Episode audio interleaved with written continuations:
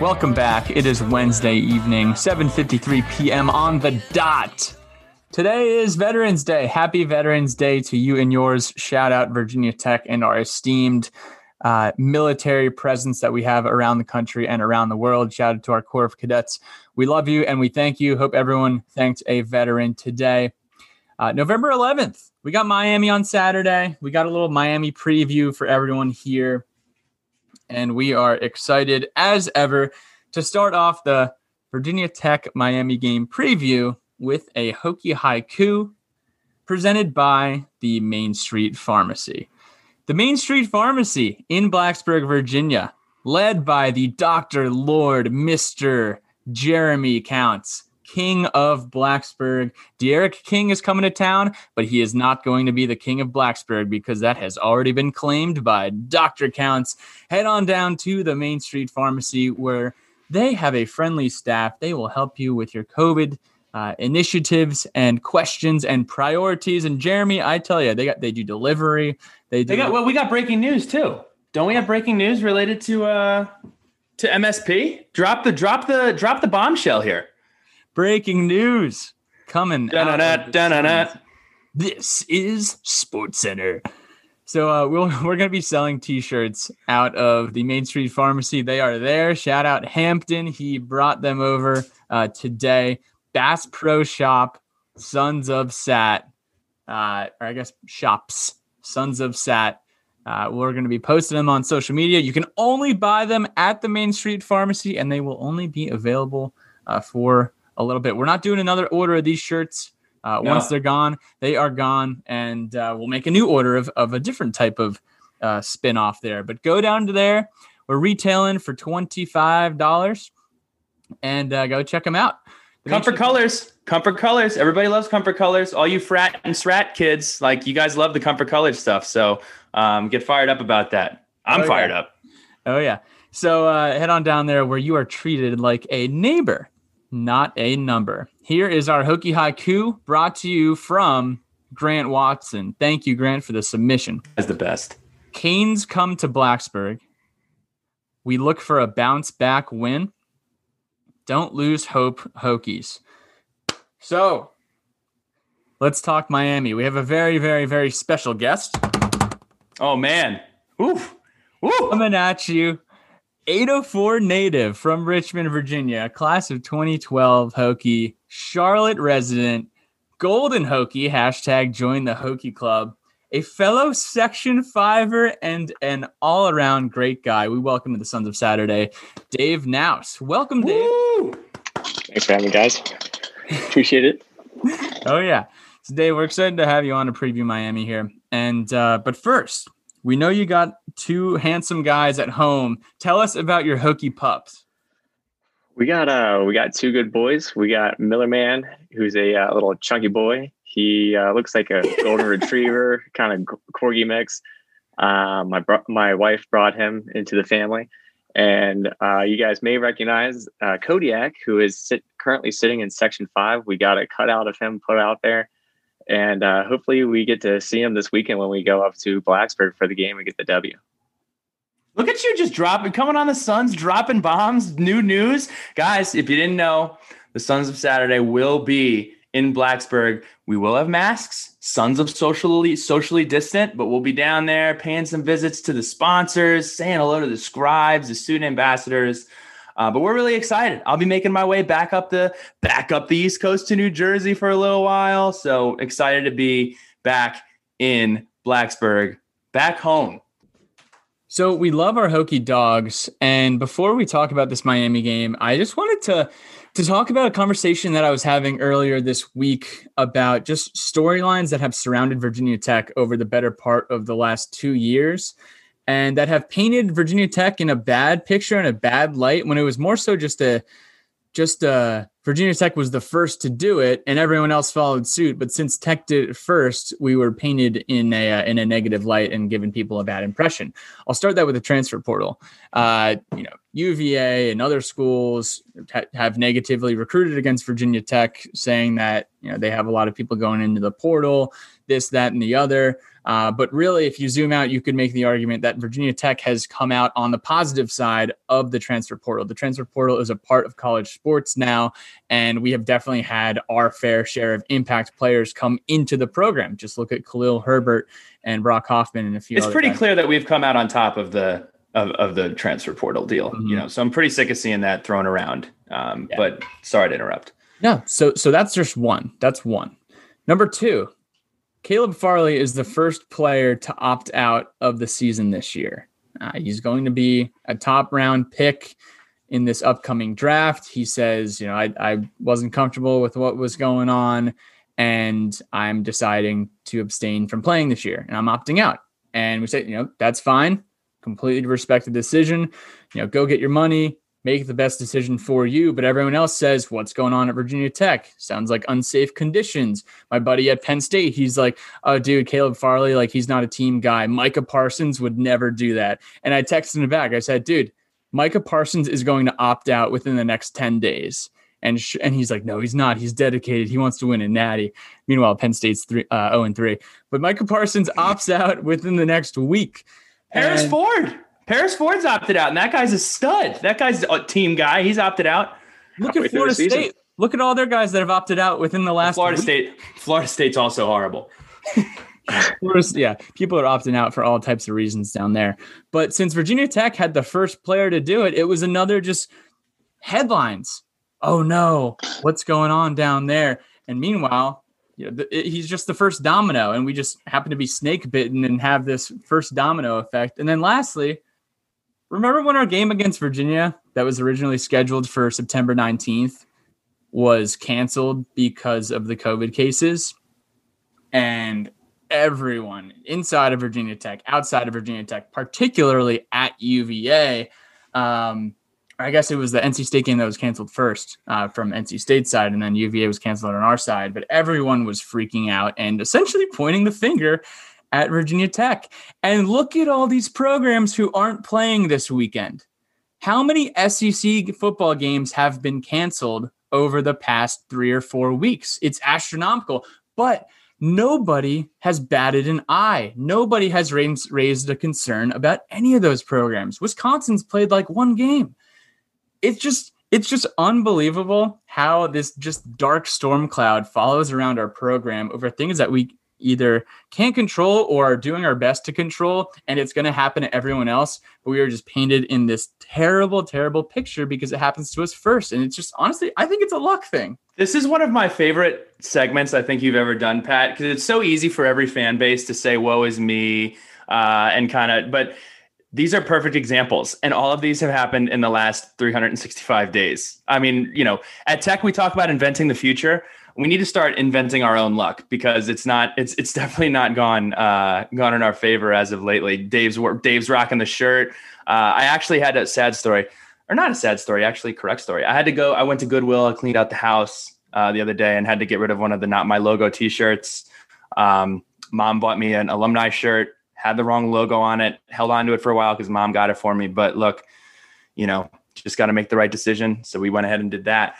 But fantastic job on that, Pat. Um, but yeah, talk to us a little bit about our man Damien. Just just just crunching numbers, getting us the answers. Damien was awesome today.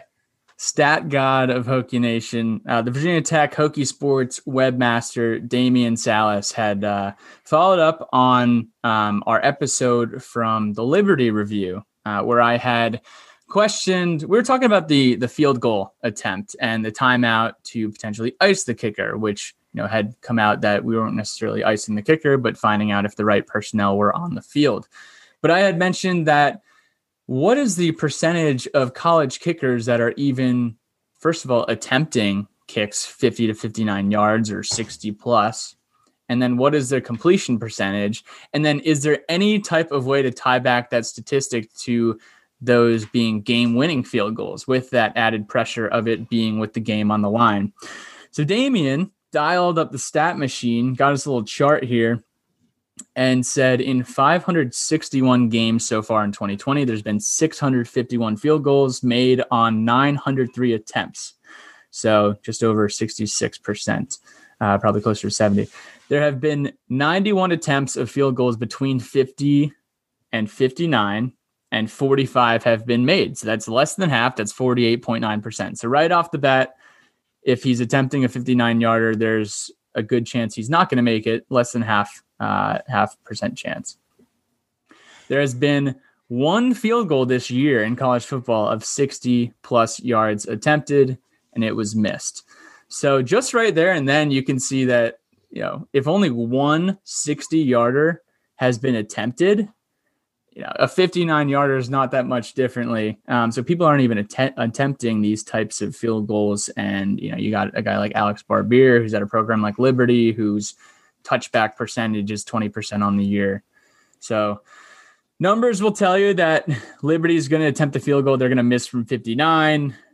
No stats indicating if any of were game winners that Damien could find, but it's just going to be a super unlikely kick it's all water under the bridge, and now we can put it to bed. But it was just uh, a statistic that we wanted to point out that uh, Damien. Can I can I say something? Can I yeah. say something? We're gonna do a little exercise here. Okay, exercise. I'm pretty sure the root the root word of exorcism is exercise. Uh, so we're gonna do a little exercise exorcism here before getting into the Miami game. Now, now, Pat, you and I have been in rare form. Okay, last week was tough. It was really hard. I had shortness of breath. I was sweating um, you know, just not a really enjoyable experience. I wasn't eating as much as I typically eat. Um, just not good. I made avocado toast. They usually do it with four eggs. I was doing it with like one or two. And I'm like, what the hell is going on here? I wasn't even putting the red pepper flakes on it. So what's happening? What's the deal? Look, we talked about it. There's nothing we could do about Liberty. Damien, thank you for the great stat. Appreciate it. But here's the deal. We're going to report it, record a podcast. Y'all have turned on the podcast. From here on out, we're talking about how we're going to beat Miami. From here on out, that's what's going to happen. I don't care who you want coaching the team. I don't care what you think about what uniform we're wearing. I don't care about you being upset about anything. I'm upset too. I woke up today and I stubbed my toe on the way to the bathroom this morning. But right now, we're focused on beating the Miami Hurricanes, a top 10 football team with a talented uh, quarterback who everybody was telling us is a Heisman contender. And everybody's telling us how much we suck. I'm trying to beat Miami. We got a top 10 team coming into lane. Let's break it down. Let's find a way to get it done. Why not us, Pat? Why not us, Dave? Why not us? Let's do it. Let's do it. Okay. So let's kick it off. Hokie history. Virginia Tech, Miami, Big East foes, ACC foes. We have been squaring up against the Miami Hurricanes since 1953. Uh, in 37 meetings, Virginia Tech has won 15 games, conceded 22 games, is on a one game winning streak due to the Captain Hooker uh, emergence of the 2019 game in Miami Gardens. Um, as far as this rivalry goes, this was a serious rivalry back in the Big East days. Usually, the winner of the Virginia Tech Miami game would go on to win the Big East title. When both teams joined the ACC in 2004, it was cracked out that uh, Virginia Tech, Miami, and Florida State would be the top three teams in the conference. Miami has not won an ACC title in what has it been 15, 15 years zero acc titles only one acc championship game appearance in that time uh, which is kind of crazy dwight vick put out a cool tweet earlier in the week uh, that kind of gave us a, uh, a moving forward perspective. He says, A trend I've seen since I played with Virginia Tech. In 95, Tech was 0 2, teetering on a bad season. Miami was the next game. VT won. 2003, VT coming off a bad loss to West Virginia. Next week, we beat number two Miami. 2011, VT lost to Clemson. Next game beat Miami, the famous 2011 third and or fourth and Logan game. 2019, embarrassing loss to Duke, which we felt so similar then as we do now. And we came back and had an incredible win at Miami under uh, Hendon Hooker and an incredible defensive performance, forcing uh, three interceptions. Uh, not saying that happens again. I'm not even sure the current V teams know about the VT versus Miami battles and the rivalry history, but let's turn the page and let's jump into some storylines. Manny Diaz is the head coach of the Miami Hurricanes. He's coming in. Uh, this is his second year as Miami's head coach. We all know his uh, short stint as the Temple University head coach. He was defensive coordinator at Miami. He got hired to Temple, and then within what was it, a few days, a few weeks, uh, Two weeks, job, Mark Richt retires, and the job becomes available at Miami, and Manny is offered, and he comes back all the way down to to South Beach. Um, Miami speaking of which, in, the speaking of which, just a real because Mark Richt won't come up again. Did anyone see that video of Mark Richt on Twitter with the Trevor Lawrence hair? I wish he wouldn't do that. That was that, that was the uncomfortable zone. If anybody saw that, was that like a, a delayed Halloween spinoff? I wasn't wasn't really. Uh, yeah, sure. I didn't really know what he was going for. Not a huge fan though. Not a huge fan. so uh, Miami comes into this game six and one, five and one in conference. They are third uh, in third place in the ACC with their lone loss coming to the hands of Trevor Lawrence and the Clemson Tigers. We got the Australia punter battle. Oscar Whoa. Bradburn, uh, Lou Hedley. Let's zoom out here. Can we talk about how great this little uh, Aussie punter rivalry is and how great college football is? I know Mate's fired up. But we know Mate's fired up. The fact that you can get first of all, take a look at Lou Hedley. That guy he is he is large. He's a little scary looking uh, from down under. But uh, the fact that these guys can come out from Australia and live out their college football dreams in the United States and get an opportunity is, is pretty cool and pretty awesome and makes college football pretty unique. So that'll be a good storyline here. Talk to me about Coach Fuente overseeing the scout team in practice, Billy. It sounded like from Tech Talk Live that practice was not great the previous two weeks before Louisville and before Liberty. And Hewitt, Hewitt and Waller were talking about how it seemed like there'd been a lot more juice. But what does this what does this mean that Coach Fu is taking the reins in scout team? Yeah, I gotta say, um, first of all, hats off to to Laser Burnup and uh, Fuente for a great a great Hokie pod. Very candid, great conversation. It was great to hear from all three of them uh, in light of what is a difficult week. Nobody liked what transpired last week, um, but uh, we got to hear Coach talk about it and address some of the stuff that was going on and, and learn some stuff. Um, but the, he was completely right. We were not consistent against Louisville. Um, it's kind of funny. Luther Maddy put out a tweet. Uh, it was either Luther Maddy or it was um, or it was Brendan Hill, where you know you look at the Liber- you look at the Louisville game and there were a bunch of reasons and a bunch of question marks and a bunch of red flags. We were like, okay, this is not going great. Okay, we didn't do this very well, but we won the game. So we won the game. So we're on to Liberty. And then you go on to Liberty and you have those same issues, you have those same problems. And the last play of the game goes one way, and now it's a, you know, it's a catastrophe. The fact of the matter is the defense has been horrible the last two weeks. The defense hasn't had an identity all year. Um, and I want to address this also by saying that you have to give some sort of wiggle room to the fact that it is again we've talked about it before how there is a different scheme being done and a different technique being taught um, within the interior defensive line which is why our linebackers are being so muddied up and you lost the ability to teach this in the spring you lost the ability to evaluate in the spring you lost the ability to get all the kids on the same page in the spring again. Taiwan Garbut's just getting back. You're mixing Fuga in there. There's a lot of moving pieces. Um, so at the end of the day, all you can do right now is take advantage of the practice time that you have. Um, and Coach Fuente going over there, bringing some juice over to the scout team. Um, you know, going to be interesting to see what happens because something has to change, and um, I'm really excited to see how that pans out. Uh, it's from from everything that I've heard. Practice has gone great guys are flying around doing everything they can do. Uh, Virginia Tech has made, you know, I wish we weren't in a position to have to do this, but coming off of bad losses, we've been able to bounce back against really good teams. Um, we don't like Miami. Miami doesn't like us. And this is a huge, this is a huge game. Kids are going to have to play hard for the team itself and going to have to play hard for their coach as well. Um, but just to add to the storyline thing here, Pat, before you uh, continue on, it's health. You know, a lot of people are talking about D'Eriq King and our run game. I mean, you know, we got we got beat up last week. We had uh, Nick Gallo got hurt, Jeff uh, Jeff Mitchell, uh, James Mitchell got hurt last week, and um, you know, Khalil Herbert is going to be another question mark. So I think a key key component to this game coming up here is our health and uh, who's going to be available, um, because it's going to be in our best interest we're going to need a playmaker down the field, but we're also going to need to keep D'Eriq King off of the field. Uh, and a large part of that is Khalil Herbert. So um, that's another kind of storyline for you. Yeah. On top of that, uh, we know Ashby was banged up, mm-hmm. and uh, we saw Hewitt got a little banged up at, out there. So uh, it's going to be key to have some of our playmakers and some of our leaders out on the field this weekend. And if they're not, uh, you know, going to see who's going to be able to step up.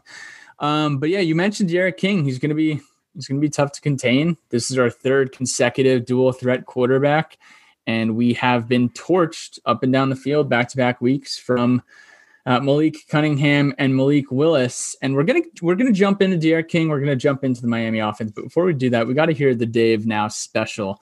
Uh, can you tell us about the 2016 Thursday night Section Five uh, storyline between the Section Five crew and what was going on with the Miami bench? Whew.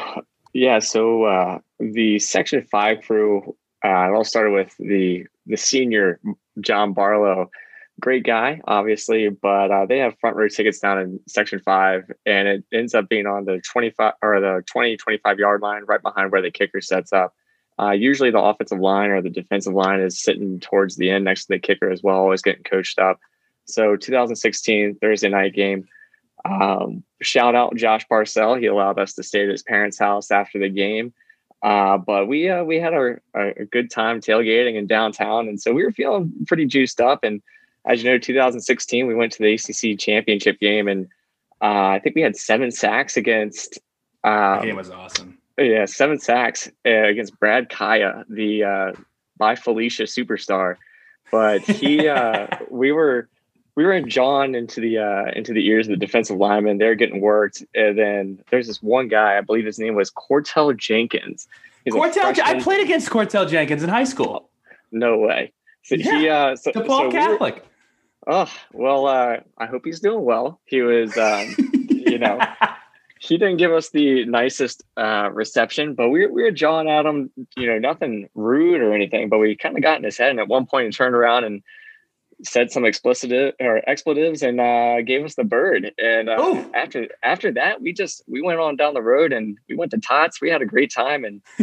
Um, but you know, Section Five, we uh, we gave them the business that game. Uh, give gave them the near full for sure. Jeez, um, on the field and off the field. Love that. 26 man, was that not one of the got to be one of the most memorable wins in in recent memory, is it not? Uh, that one uh, it was significantly better than Miami 2018, to say yes, the least. That is uh, there for both, and drastically different picture. Section five, you know, Section five gets in people's heads. You know, whether it's 2016 Miami or 2019 Josh Sciba and uh, and Sam Hartman from Wake Forest. Sam Hartman definitely knows what it's like to hear from Section 5. But uh, we're going to roll into the Miami offense here. So uh, they're scoring for, uh, 34 points a game. This was an interesting statistic I saw after after Liberty dominated us in possession. Miami is losing the time of possession battle on the year. Uh, they've had the ball on average for 28 minutes and 17 seconds. So it's not drastic. Uh, and it could cause uh, the, the cause for that could be a lot of explosive big plays. But Bill will talk about that later. D'Eriq King is the quarterback. He is a transfer quarterback from Houston, was one of the bigger stories of the offseason, transferring from Houston to Miami. 16 touchdowns, four interceptions, 1,830 yards on the year played absolutely lights out last week uh, at NC State on Friday night. 430 yards, five touchdowns, and had another 105 yards on the ground. Uh, Bill, talk to me a little bit about this guy. Yeah, uh, 2,235 all-purpose yards, and we're going to talk about this in keys to the game. But one thing that really stood out to me as a as an area of opportunity for Virginia Tech is with our defense. My biggest gripe has been those 10, 15, seven minute, you know, 10 or 15 play, seven minute drives down the field. Um, Dave, I'll know you're, you'll kind of touch on this as well, but their offense is so boom or bust. Their offense, they don't turn the ball over a ton, but they don't really have the ability to drive the ball down the field. Um, you, if you look at their scoring plays from last week, it's six plays, three three and out, three and out, three and out, seven plays. I think they had one or two drives over ten plays. Um, So I think if you put Miami in a position where they're going to have to convert over and over and over again, they're not, they may make a mistake or they'll have to go three and out. So I think that really needs to be a real key for this defense is just prevent D'Eriq King's going to get his 100, 150 yards in the ground. There's nothing that you can do about that. Um, but if you can continuously make them have to matriculate, uh, SAT word, matriculate the ball down the field, um, I think that's the way that you're really going to have to handle this. And NC State did a good job of that last week. Um, so I think that's going to be the uh, that's one thing to key on on there. Yeah, King is their second leading rusher, over 400 yards on the ground, and they also have a couple other solid backs. Uh, Cameron Harris is their best back with 408 yards, five yards per carry, five touchdowns, and then Donald Chaney Jr. is their number two. Uh, so they have the ability to churn out yardage on the ground, but they also have very, very, very talented wide receivers and very talented tight ends. Uh, they have some outside threats and they have some depth at the wide receiver position. They have a veteran lineup, uh, but a couple guys, Mike Harley and Mark Pope. Harley, 35 catches, 500 yards, four touchdowns. Uh, sneaky, sneaky, sneaky fast, as Dave was saying earlier before we pressed record. Mark Pope is another one uh, who has 25 catches on the year and a touchdown. Their tight ends are really what we need to watch out for and where our coverage is going to need to be uh, disciplined here. Brevin Jordan, tight end, 60 yards a game, three touchdowns, has not played since the Clemson game, which was a month ago. And Manny Diaz is hopeful for his return this week, uh, which would be brutal because of how effective he is. But Dave had some sons of speculations. What what were you thinking, Dave? Snooping around, he says a little sons of snooping going on today on the day off, but um, apparently he was supposed to be good to go last week for NC State, and then uh, middle of the week, uh, Diaz said he was good, and then he didn't play. And um, again today at their presser, he said he's uh, you know he'll find out later. So um, snooping around, it sounds like they think that it may be a COVID related issue. So you know contact tracing 10 days or two weeks, whatever it is, um, he may not be there on Saturday, which would be big. Yeah, some detect some nice detective work there. Um, he is definitely their best tight end, and they also have Will Mallory, who is the red zone target. Kind of reminds me of Andre Smith from back in the Tyrod days. Four touchdowns on 13 receptions. Honestly, um, Miami's had some pretty good tight ends over the last few years. I remember they had David Njoku from Cedar Grove in New Jersey. They got these guys. Miami's Greg, been churning out some. Greg uh, Olsen, man, the king. Greg Olsen too. Yeah, another you know, Jersey guys all over. Jersey guys love going to Miami. You know, they love they love the GTL up here. They love the the rinse, rave, and repeat. I don't know what it is down in South. Oh my god! It's like I don't know. They, they, it's Miami, man. If you've ever been to a game at Miami Stadium, it is a. I'm not going to call it an out of body experience because that's not the correct verbiage. Um, that stadium gets surprisingly loud ever since they redid hard, uh, the Hard Rock Stadium super loud because they, they kind of closed in the roof. The noise stays in, but their fans are a different breed and not really folks that you want to engage with in any environment. Uh, but we'll move along to the defense here. Dave, can you give us the rundown on the Miami Hurricane defense? So this is a, you know, on paper, it's a typical Miami defense when you look at it. Uh, they're only allowing 25 points a game. You got some big names. Uh, Al Blades Jr., who plays cornerback. And then you got the Temple transfer, Quincy Roche, and uh, five former five star defenseman Jaelan Phillips, who transferred. That name Quincy Roche sounds familiar. Uh, sounds familiar, Dave. Yeah, he we actually flirted with him, or he flirted with us. I don't know how you want to call it, but he almost transferred to Tech. Then uh, he decided he liked to have a good time down in South Beach, so he went on down there. Uh, but I think the big thing that sticks out to me is that their linebacking core isn't as intimidating as last year. Uh, you had Shaq Quarter, uh, Quarterman and Pinckney, I believe was his last name. Those guys were complete studs for three, four years down at Miami. It seemed like they were there since I was in college. But, yep. um, you know, it's been a while, but, you, you know, they're not really popping up on the stat sheet as much. And so looking at their leading tacklers, it's kind of interesting. They have their top five guys are either safeties or defensive ends. And then you get down to Bradley Jennings, who is their, you know, high you know, only has 25 tackles at the linebacking spot.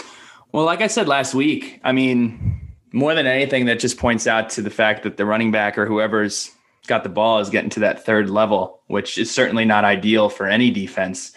Um, so yeah, that's an uh, that's an interesting find there. As I mentioned last week, Chamarri Conner leading tackling like the last three weeks, six out of seven games, the safeties leading tackling for us, uh, which gives a big opportunity, especially if we're healthy and we can run the ball. We're going to be able to run the ball on these guys. Yeah, I completely agree. I think we have an opportunity uh, get to that second level, and hopefully Herbert is uh, is healthy and we can exploit that. But uh, other numbers to look at. So Miami is known for their turnover chain that really came into prominence in 2018. So uh, looking at their turnovers, they've only forced 10 total turnovers this year. They've forced five turnovers and five fumble recoveries uh, with to go along with two other fumbles that they forced but didn't recover. So it's kind of interesting looking at who actually has those uh, turn or the interceptions for Miami. So it's Al Blades has two, Bubba Bolden has one. Then defensive end Jaelan Phillips must have caught, caught one off a batted ball or something. He got an interception. And then Dee Wiggins, who is like a fifth string wide receiver. So he must have been playing prevent defense uh, on a Hail Mary or something and, and caught it. But uh, thought, found that pretty interesting. So compared to, you know, 2018, 2019, where they had 25, I believe it was. Yeah, 25 different uh, takeaways in 2018 and then 17 they certainly aren't on pace to have, have that this year. So they're still averaging about one and a half turnovers per game, but it's not the two from 2018 when that turnover chain became famous. Um, to finish up, we got Quincy Roche. He's uh, he is a, a freak. So is Jalen Phillips. Uh, Jaelan Phillips, I believe he's like six foot five, 265 coming off the end. So he is a specimen to say the least. Uh, but they haven't been as disruptive uh, when it comes to sacks. So they only have 17 sacks total this year, opposed to 46 last year. So they're down from about three and a half, four per game last year. I think that, that Greg Rousseau had 15 or 16 last year. Mm-hmm. And, uh, but they're, uh, Quincy Roche only has two and a half, but he does have 10 tackles for loss, which I might add, Amare Barno actually has 10 and a half. So Boom. could be interesting to see those guys, but I think that we could be able to exploit them. They're definitely not as explosive as that 2018 or 2019 team in terms of t- uh, takeovers or sacks. So we have that going for us, and uh, we we've only allowed 12 sacks. So that could be uh, you know that could be a game breaker if, we, if we're able to you know pass the ball and run the ball on them a little bit, get to that second level away from those defensive ends.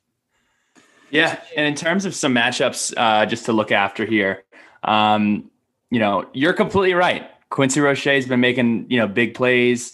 Um, they have a lot of talent. Look, Miami's always going to have talent on defense. Always. That will be a mainstay for as long as Miami has a football team. Um, but I'm going to tell you, I'm going to tell you the truth. I only have one matchup that I really, that, that like I went out of my way to put on this podcast this week.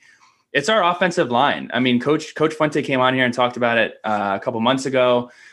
Last year, our freshman and sophomore offensive linemen went in, handled Gregory Rousseau, uh, and handled their business. And this offensive line, and Trevon Hill, and and Trevon Hill. Uh, this offensive line, Dalton Keene handled, Dalton Keene as well.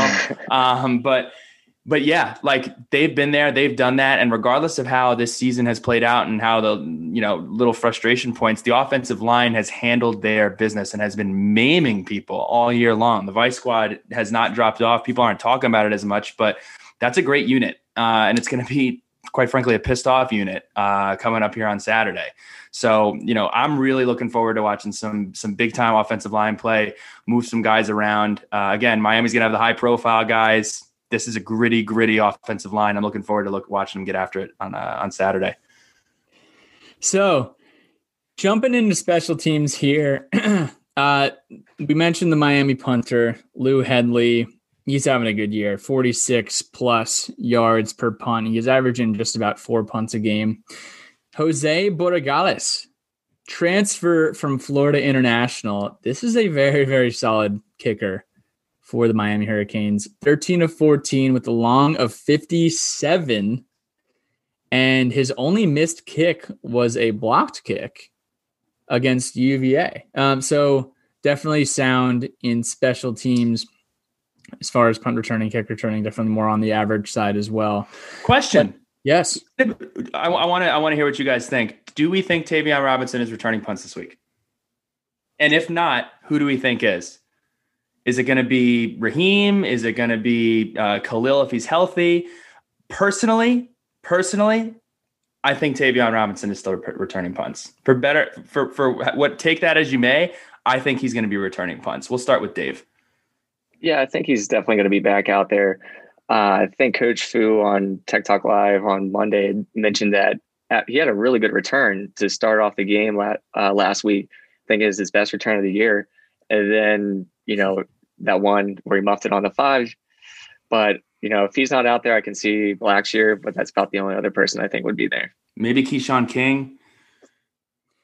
Was gonna say, uh, I would say it's doubtful that we see someone else out there. It would be interesting. Um, I, I think if Tayvion didn't have his solid return, like Dave just said, then he would not be out there. And I think a, a Blackshear uh, would take his place for this week, especially because so many people want to see the coaching staff make changes, whether it's uh, in in the offensive scheme uh, and play calling, or you know personnel wise, this would be a personnel change that you know some changes are required week over week. Well, not to get mean, but anyone asking for an offensive uh, scheme change is an idiot. Uh, you know, I'm I'm just going to keep saying that. As long as we have a top twenty offense, there's no reason to change the offensive scheme. But I definitely know where you're coming from. Sorry, I had to I had to chime in with that. Yeah, more so, more so um, play calling. But um, mm-hmm. I think we'll see we'll see Tay out there. Yeah, I, I don't think you know if you know it's not like Herbert's been out there fumbling or anything like that. So you know he has one bad fumble or something like that, you're going to put him back out there. But if Tay does, you know, you got to get him out there because he's our best player. Especially you know when he came in last year, he completely changed our return game. He's such a threat back there that you got to give him a little bit of a leash. Yep. Um, so before we move into keys to the game here, I just I just wanted to bring something up for the topic of discussion and for the sake of fun. Uh, Dave had mentioned Hail Mary that a uh, that the, you know the wide receiver potentially went in on prevent defense, caught a Hail Mary. And we'd be remiss if we didn't really talk about the 2019 game. I know we kind of we kind of brushed over it in Hokie history. It's because we had some other things to talk about on the top of this episode here. But the one thing that stands out to me that was just absolutely ridiculous and hilarious was the coverage of that game by Mark Jones and Dusty Dvoracek and how they did the low five. Oh man. The low five after the Hail Mary at halftime. Um, wow. Talk about memory lane. Like that was absolutely Doesn't that feel like it was forever ago? That it, was yeah, what well, it was just over a year ago, last October, right? Yeah, mm-hmm. it was it was hysterical. And then Dusty came out on Twitter and was coming at Virginia Tech fans and just acting acting a fool. Talk but, about a momentum and, And, and now we have the ACC network. How lucky were we to have Mark Jones? And now we've been gifted the ACC network. But with the SEC not playing football this week, we've been moved to ESPN two, which is a which is a which is a welcomed uh, which is a welcomed upgrade. So um, check your local listings. See you guys at noon. So, keys to the game. We've been talking all year about the hub Blacksburg and why, if you are a student or if you are a parent of a student and you don't have your housing situation figured out yet for the 2021 2022 campaign, it's time to walk on over or drive on over or ride your scoot scoot on over to the hub blacksburg. Uh, they have incredible facilities great floor plans they got they got utilities they got hot tubs they got uh, Coach Coach Shebus. Does Coach Shebus do curls, Bill? Does he? Would you ever he's see? More Coach of a uh, he's more of a treadmill guy or a stair stepper guy. I haven't seen him do curls, um, but I'm sure they do have twelve ounce curls. yeah. Um, so I'm not sure. Um, but yeah, definitely Pete Morris, maybe on the on the on the on the curl machine. Who knows? Who knows? Gotcha. Okay, so yeah, Pete Morris on the curls. Pete Morris maybe doing some squats with uh, bags of rice or corn. Uh, yes. I don't know if they have that at the Hub Gym, but I'm sure they do because they got a lot of cool stuff. if you sign a lease at the Hub Blacksburg, a two by two apartment you will get free parking for the entire year if both roommates sign. Again, in two by two, two bedroom, two bathroom at the Hub Blacksburg. The Hub Blacksburg is the preferred partner, housing partner of the Sons of Saturday. And we're going to give you the keys right here to this game. The Hub Blacksburg is going to give you the keys to your dream off campus. Wow. Wow. Well done, Pat. So and it's possibly you. investors, possibly you. All right. Dave, kick us off with keys to the game. Yeah, my uh, my first key to the game. I think we really got to utilize play action, get the tight ends involved. Uh, the Hokies are averaging 277 yards a game on the ground, and Miami's only giving up about 148 yards. So something's got to give. We started establishing the the run, and uh, which Corn does honestly great. He you know you know builds it up, and then gets that play action involved, and we can get uh, Gallo and and Mitchell involved. I think we can have another big day, just like Dalton Keene did last last year. That was a huge day for Dalton. Three touchdowns, almost had four. And that was, I think that was when TEU, the tight end dojo, really yep. got going. James Mitchell had a great game as well. Uh, for me, it's going to be third down. While on offense, on third down, Virginia Tech is converting 36% of third down conversions. That is no bueno. Uh, we have to, as Billy's been saying all year long, on first down and on second down, we can't be setting ourselves up for third down and seven, third down and eight, third down and long, uh, because we're going to have a lower percentage of conversion if we got a longer way to go. Conversely, on the flip side, we have to create long third and fourth downs for the Miami offense when we are on defense. So here's a stat. We've been throwing a lot of stats out. Here's a stat that is an ugly statistic. Opposing teams have converted 16 of 21 fourth down conversions this that year. That is so horrible. That is oh 76%. That is brutal. that is essentially meaning, first of all, 21 times, 21 times in we played seven games. So three times a game, we're going to be facing a fourth down and short. and more times than not, they're going to get it. Um, so we need to create long third and fourth down situations so that Lou Hedley, Mr. Australian scary looking punter guy, is going to boot it to Tay Rob, and Tay Rob's going to have a nice 15 yard return. So that's my key to the game. yeah. Uh, my key to the game's pretty simple here. One of them we've done in spurts, and the other one we haven't done at all. Um, gap integrity. Uh, it's going to come down to keeping D'Eriq King in the pocket, not letting him run wild. Uh, um, he's going to get his. Can't get frustrated. Got to trust your keys. Got to do your job on defense. Got to be fundamentally sound. And we're gonna. Grayson's not on here, but he would say it. We have to tackle. We have to wrap up. Can't put ourselves in a position where you know there were so many times over the last few weeks where you know you got someone wrapped up, they get three or four extra yards, and it's a first down or it's a drive extending play. Uh, and then on offense, just got to have consistent drives. Got to have the offense. Got to win the time of possession. Um, you know, you could say this every week that you want to win the time of possession, but especially against a team like Miami with the weapons that they have, longer that our, you know, obviously the longer that our offense is on the field, the less long that our defense is on the field. Win the line of scrimmage on both sides of the ball. I trust our offensive line. Our offensive line has proven proven that they've been able to do it.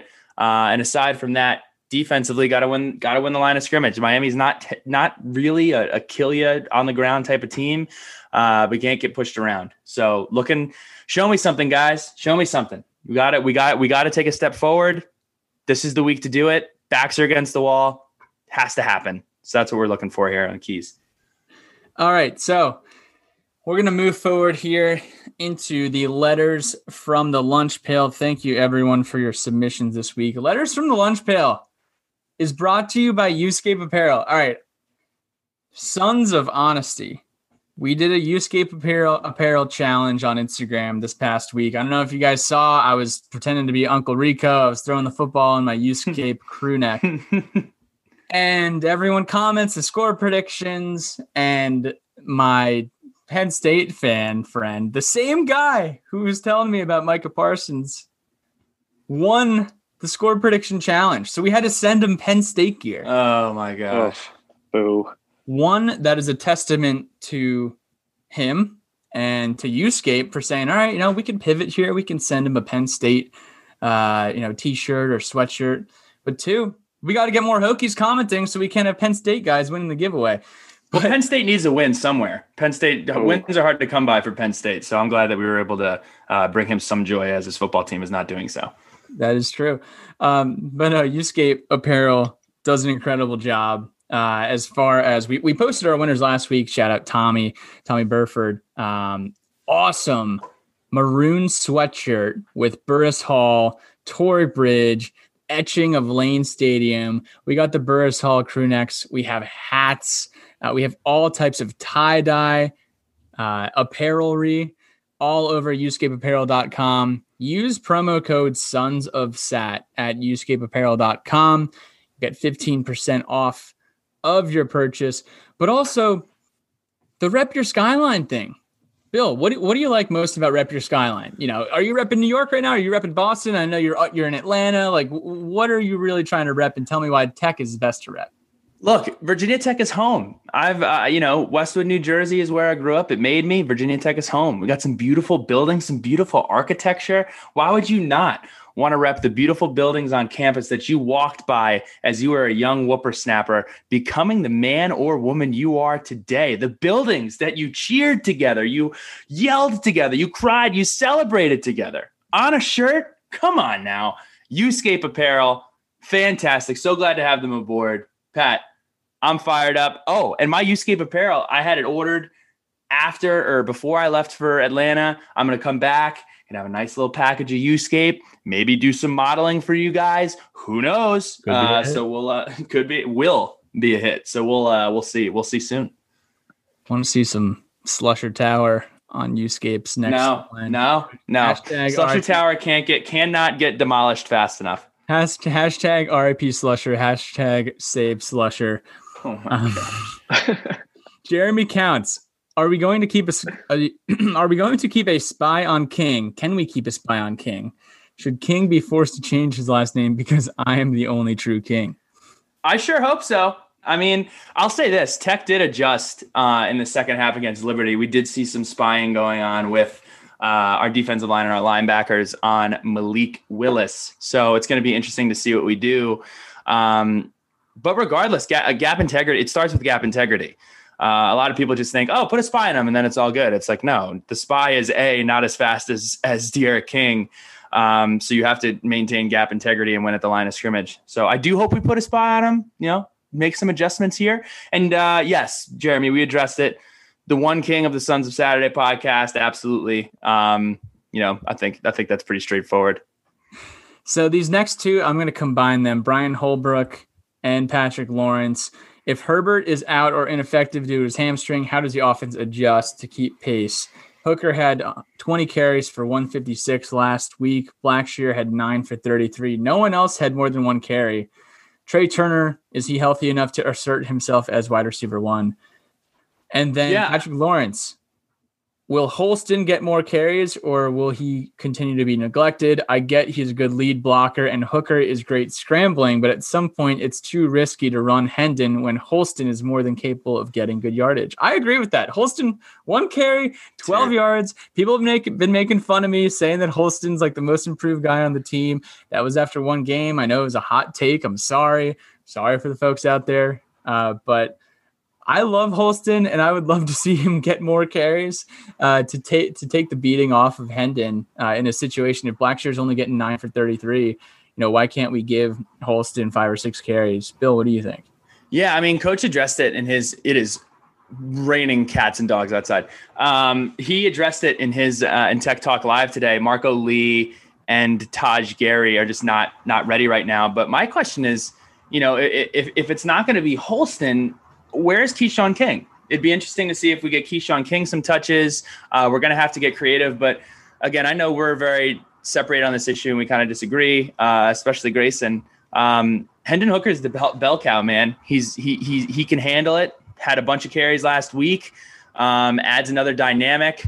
And uh, you know, if if if Khalil Herbert can't go, I'm interested to see what we do. But um, you know, my question marks are Keshawn King and Jalen Holston. Uh, but the guys that I'm going to, Tre Turner, who's gotten better every week, Hendon Hooker, who's been the bell cow, and Raheem Blackshear, who it looks like we're just trying to find where, where the best place is to put him uh, for maximum efficiency. So uh, we're gonna have to make it happen.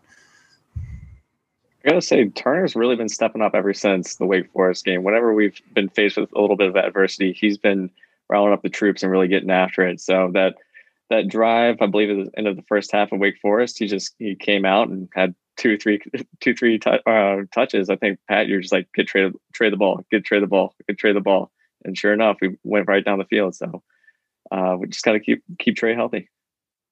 Yeah, totally agree with that. I mean, I feel like the uh, the last drive against Liberty and that last uh, two minute drill before halftime against Wake were almost identical in getting the ball to Tre, and uh, we need to keep doing that. We need to act like there's always you know a minute 45 left in the game because it seems like that's when our offense moves most effectively. Uh, we got another question here from BK19 Axe. VT has played numerous unproven players. Have any stood out? Are any guys in the secondary at least since that's been a huge problem health wise. I know you guys were talking about someone uh, earlier on that we have uh, have praised in the most recent episode. Yeah, um, Dorian Strong has been absolutely fantastic. He's been a great ad. Uh, Dave, you can uh, you can give give me what, what you're thinking here. Uh, but the secondary in general has has just been you know guys stepping up by committee. Uh, but Dorian Strong is definitely the answer for me. Yeah, for me, I, would say Amare Barno. Um, you know, everybody in the off off season didn't know if he was going to be a linebacker, defensive end, but that man is is disruptive. You put some weight on him. Uh, I, honestly, he's like he kind of reminds me of Dadi Nicolas at first. He's, he's that is a, a phenomenal comp. That yeah, is a phenomenal is, comp. Uh, but I think he can put on a little bit more weight, and I think he's going to be super super dangerous this year and next year going forward. And the one other, the one other one that's you know a question mark, and you know I I don't know what the deal is, um, but uh, Keonta Jenkins obviously uh, through speaking with folks like in terms of work ethic and understanding and and just everything about him, Keonta Jenkins is is going to be a really good football player for Virginia Tech for a good amount of time. Um, haven't been able to see him on the field for the last few weeks, but uh, a big fan of his game and how he's approached everything, uh, and was definitely a shining star at the beginning of the season. So we're gonna finish up here. Score predictions brought to you by the Chesapeake Center for Complete Dentistry. They make me smile. They make Bill smile. Dave's over there smiling. I see those pearly whites. Head on down there. 50% off your teeth bleachery if you mention that the Suns sent you for your teeth bleaching. Okay. Dave, my book, it it was saying two and a half. It opened at two and a half. It's saying Hokies minus two now. Why? Why do you think we're favored? What what's going on with that? Um, I gotta say, it, the metrics love our offense. Uh, super efficient offense for the Hokies, and as uh, you guys pointed out earlier this episode, that the Miami offense, honestly, is just big, uh, uh, explosive plays. You know, I'm looking at their stats right now. It just, you know, their longs for the season have all gone for touchdowns 54, 47, 40, 45, 75. Those are all touchdowns. But um, I think with us being at home, um, you know, I think right now they're probably given two, three points for being the being at home. So if it was a neutral site, it'd probably be a pick 'em. Uh, ESPN likes us. Uh, SM or the Football Power Index likes us. Uh, Mark Sagarin's rankings don't really like us, uh, but he could be wrong. Uh, but and then yeah, it, it's it's interesting. After you know, if you watched us last week, it wouldn't make any sense. But I, I think we bounce bounce back just because this is what that team does. So two points at home. Um, I wouldn't touch it, but you know I don't bet bet on the Hokies. So, but yeah, I think the uh, the metrics just like us. That's it. So an, another angle to this game, and and Pat, I, you know, a little flashback Friday when we were looking at the schedule, we were like, "Ooh, Miami's coming to Blacksburg in like, you know, early mid November. It's going to be a little cold." Not, as Borat would say. Uh, the weather for uh, Saturday is going to be 57 and sunny. Um, so good for watching the game. Kind of wish it was a little bit colder. Love to get Miami in the cold. Um, but yeah, uh, we'll give you the score predictions right after we nail the Grant Watson line of the game. Grant Watson's been killing thing, this. One more thing. One more oh, thing. Oh, oh, oh, oh, oh. I have to say, these are important. These are important things to know. Um, Miami's got to travel all the way from Miami and then get out of bed and roll out of bed for a noon kickoff. Do you know how much more? And Coach Fu was talking about this on on TTL.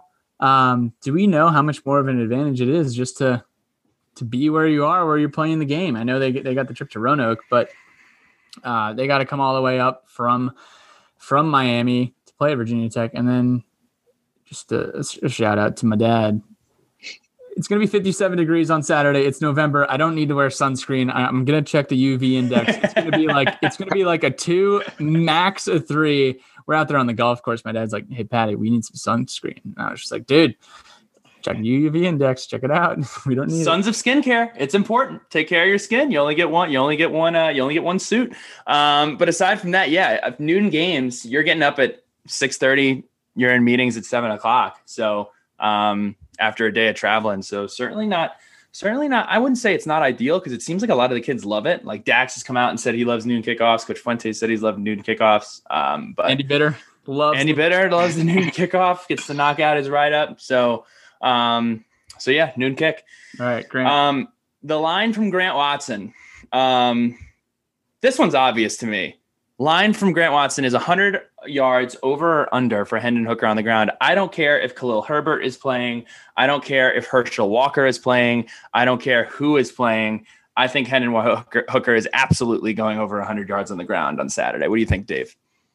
Oh, 100%. There is no doubt in my mind that man's getting over 100 yards. If if he doesn't, then uh, we got bigger issues.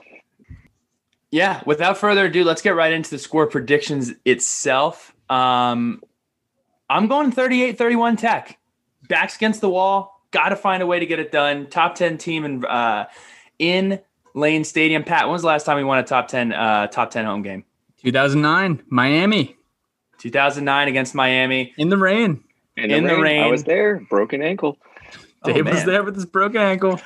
Um, so yeah, I'm gonna go uh, Tech 38, Miami 31. Big time win, bounce back win. Uh, let's make it happen. Dave, what you got? I think we got a, a high scoring affair. I think we're, you know, I said it on Saturday right after we lost. I was like, we're gonna beat Miami. Just that's that's just what's gonna happen. So I'm gonna go 45, 42 Hokies. Oof. Guys, this is the Sons of Saturday. You all know that we are always high on our Hokies. And uh, you know, Dwight Vick said it himself. Bounce back opportunity. 35 to 30.